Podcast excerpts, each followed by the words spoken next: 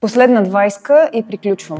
Колко пъти сте си казвали това и сте си обещавали, че повече никога няма да залагате? Винаги е обещанието само днес, само тези последни 500, само да изкарам и наистина повече спирам да играя. Днес ще си говорим именно за това. За обещанията към себе си и за обещанието от днес спирам. Здравейте, аз съм доктор Десислава Безинска-Шиинкова, а вие сте с подкаста Заложен живот.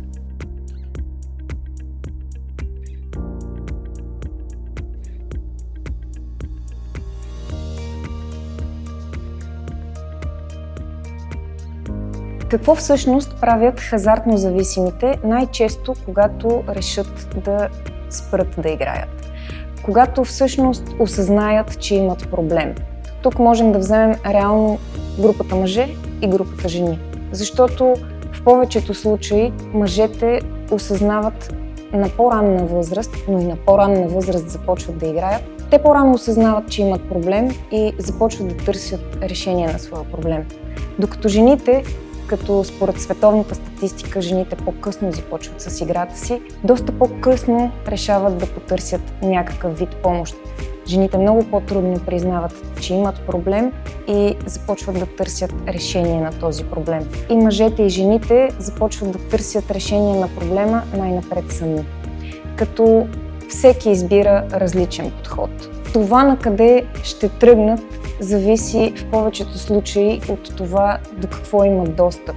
Разбира се, най-лесно в нашето съвремие е да отворим Google и да проверим там какво пише за самата зависимост, какво пише за начините за справяне с нея. Нерядко пъти хората прочитат какво пише в Google, прочитат най-основните неща, с които могат да започнат и започват своята битка с зависимостта.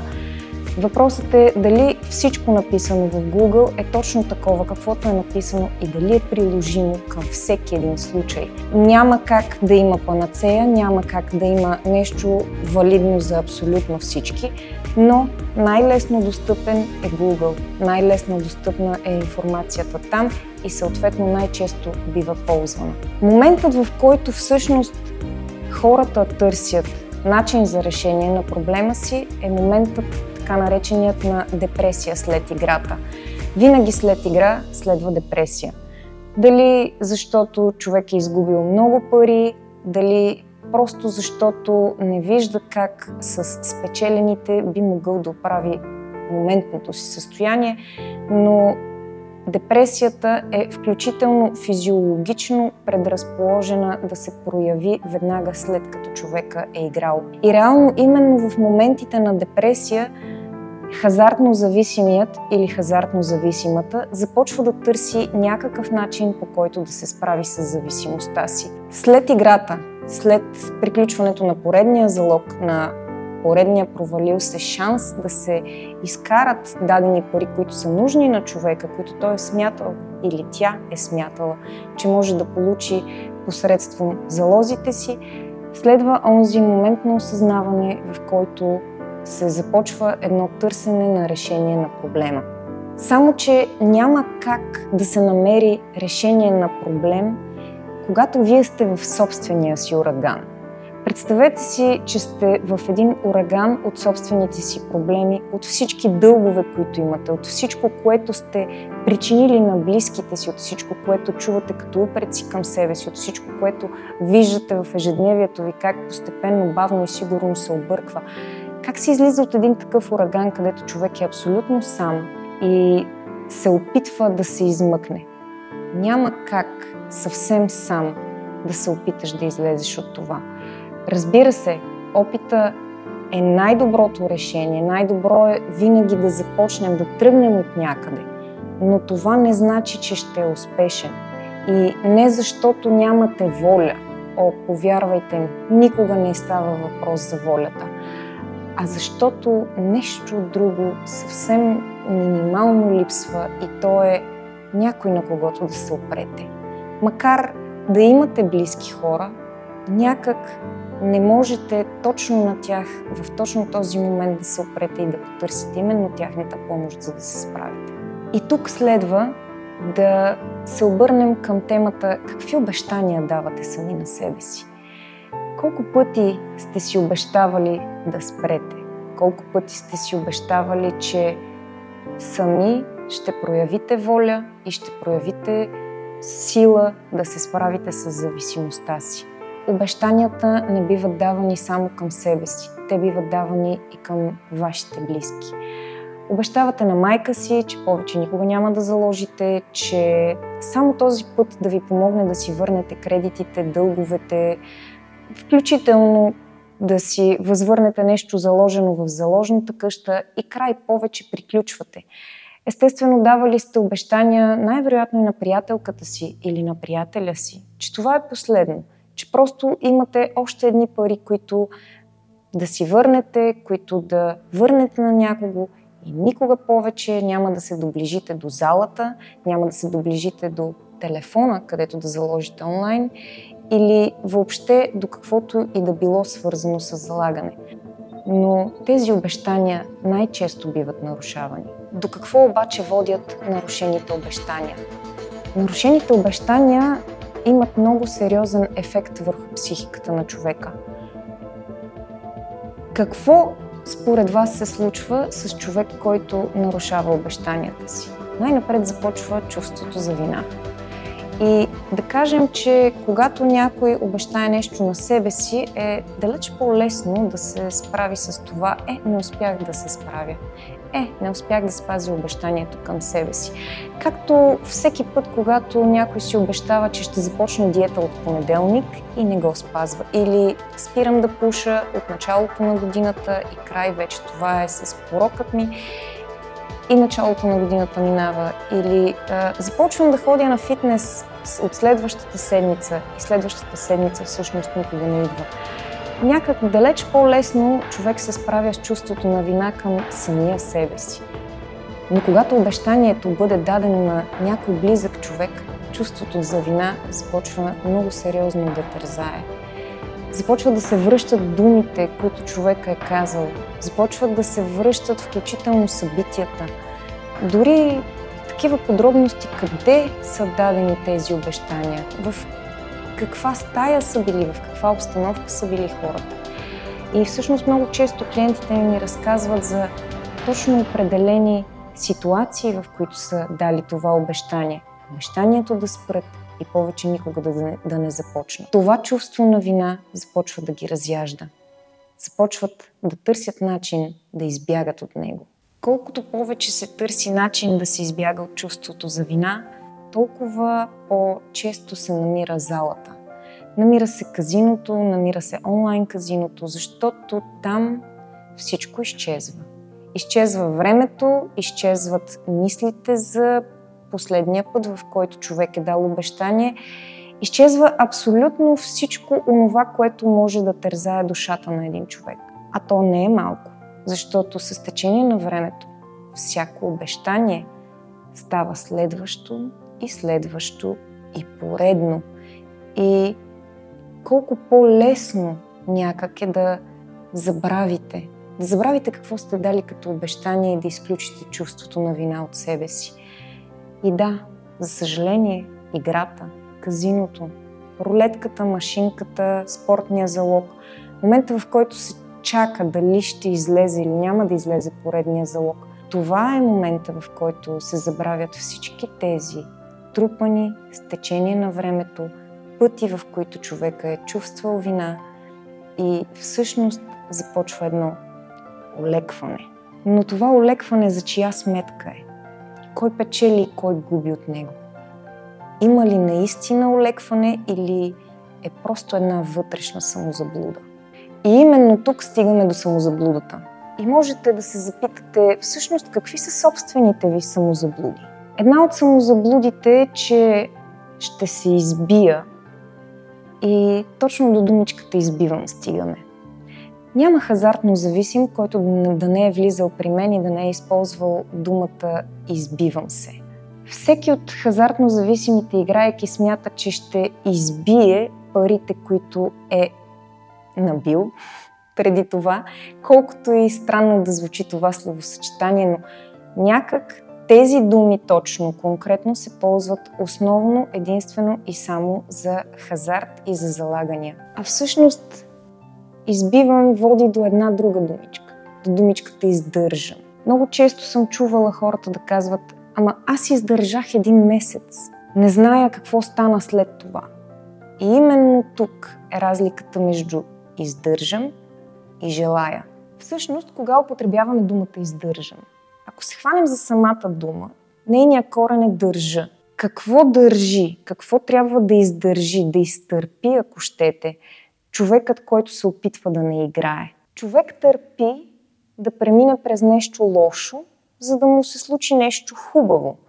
И в повечето случаи казва издържах операцията, например, а, издържах на болката. Неща от сорта, които ще доведат до нещо хубаво в крайна сметка. Къде обаче е хубавото в края на това да не си играл месец? Реално, хазартно зависимият не осъзнава, че сам себе си настройва в посока, че преминава през нещо лошо, защото трябва да го издържи. Че лошото е да не играе и че след издържането на определен период от време, играта отново ще дойде и тя ще е хубавото. Това, което ще донесе наградата и ще донесе приятното чувство. Но всъщност не бягате ли именно от това?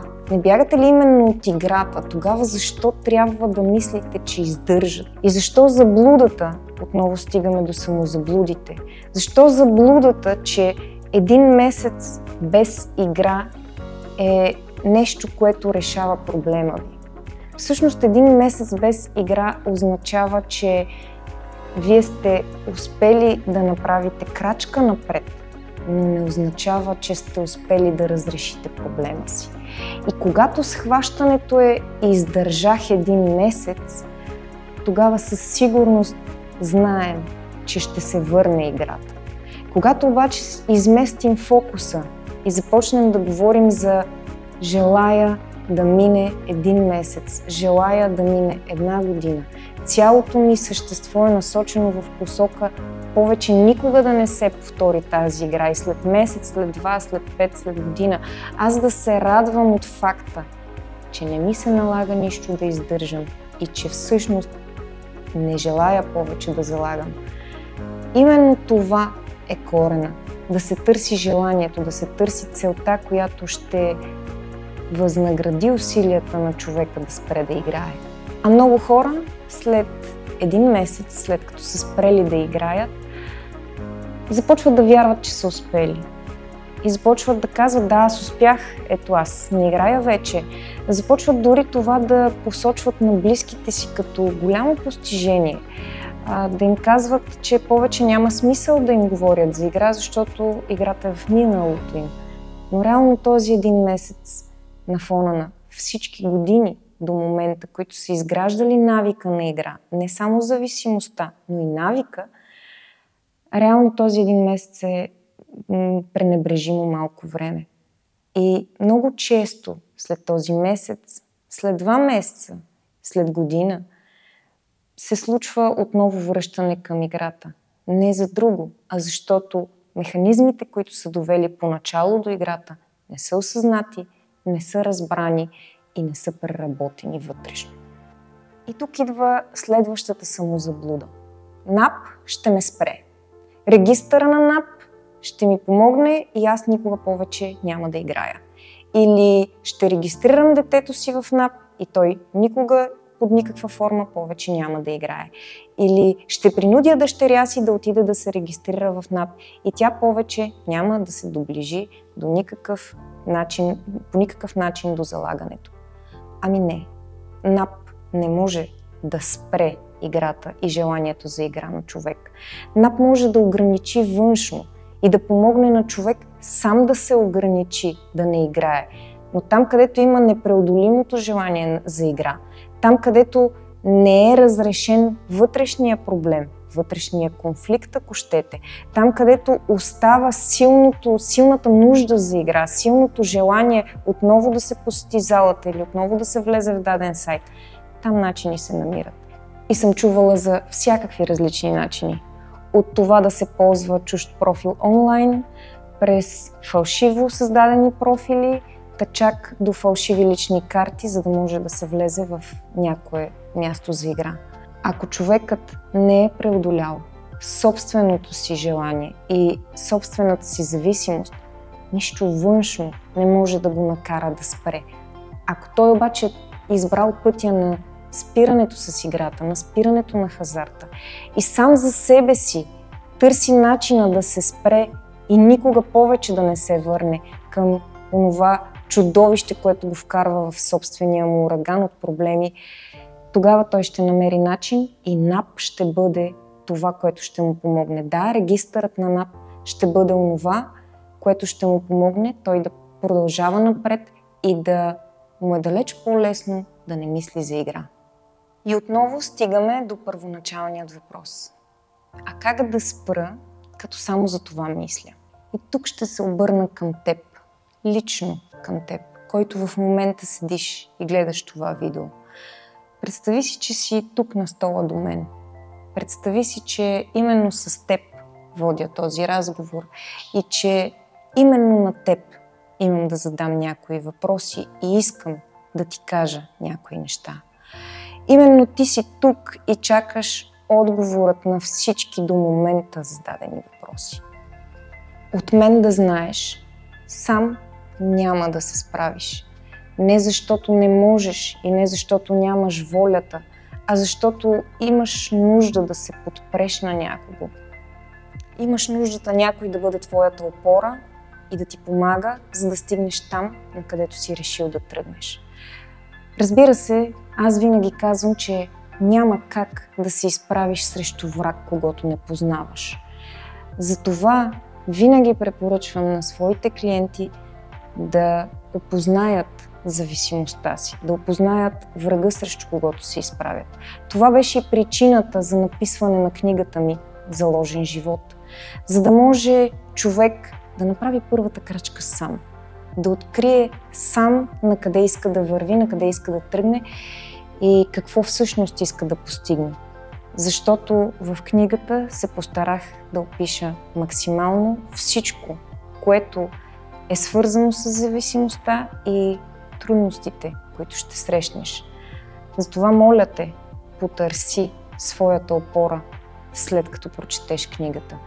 Потърси своя човек. Дали той ще бъде психолог, дали ще бъде психиатър, дали ще бъде някой човек, който е извън семейството, но който може да бъде максимално обективен. Защото ти много добре знаеш сам за себе си колко добър манипулатор си, колко добре можеш да накараш хората да изпитат емпатия към теб и да ги вкараш в твоя собствен ураган и те да не са способни да ти помогнат. Защото ако не бъдат обективни и ако не разбират кога ти ги лъжеш, те няма как да са твоята опора.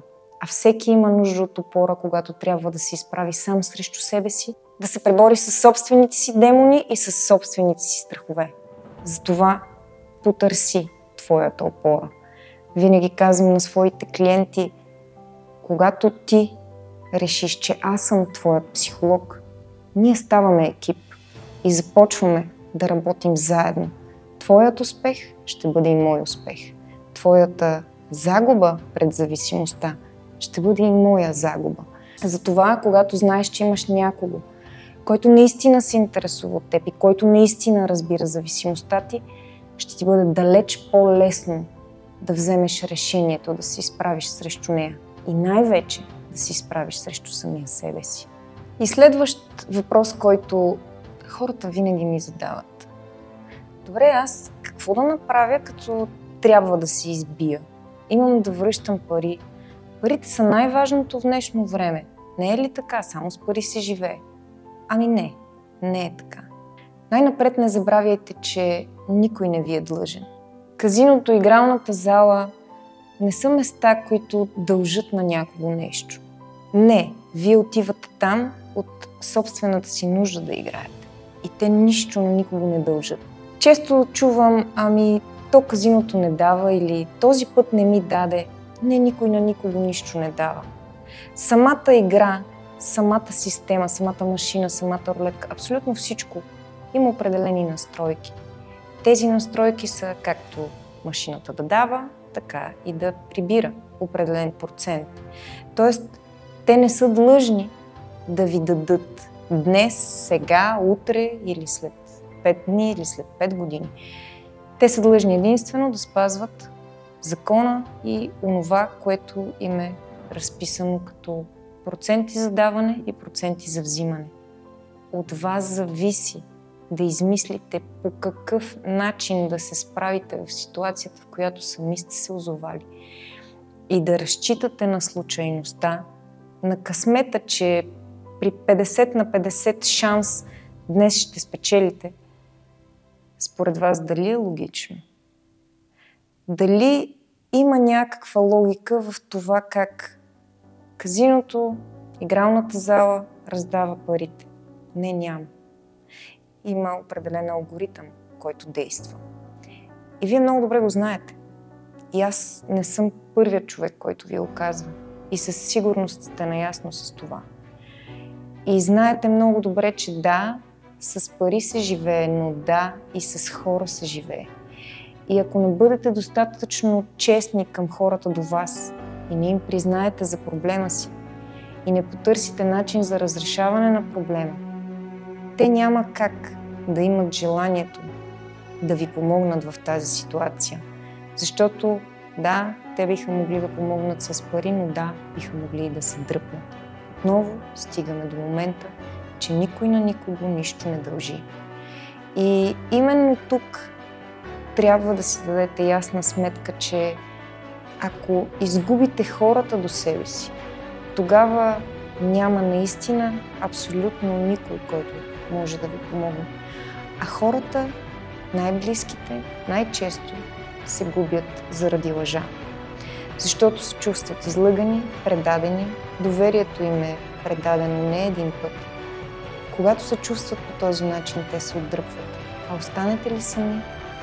Какво дори да имате всички пари на света? Замислете се. Да, с пари се живее. Да, трябва да връщате дългове. Но ако поискате помощ и потърсите помощ и от психолог, и от близките си, тогава е много по-лесно и вероятността да се справите с зависимостта си е много по-голяма, както и с дълговете си.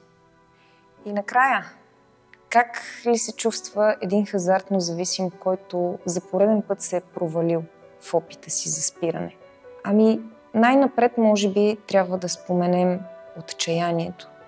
Разбира се, човек първо преминава през фазата на отчаяние.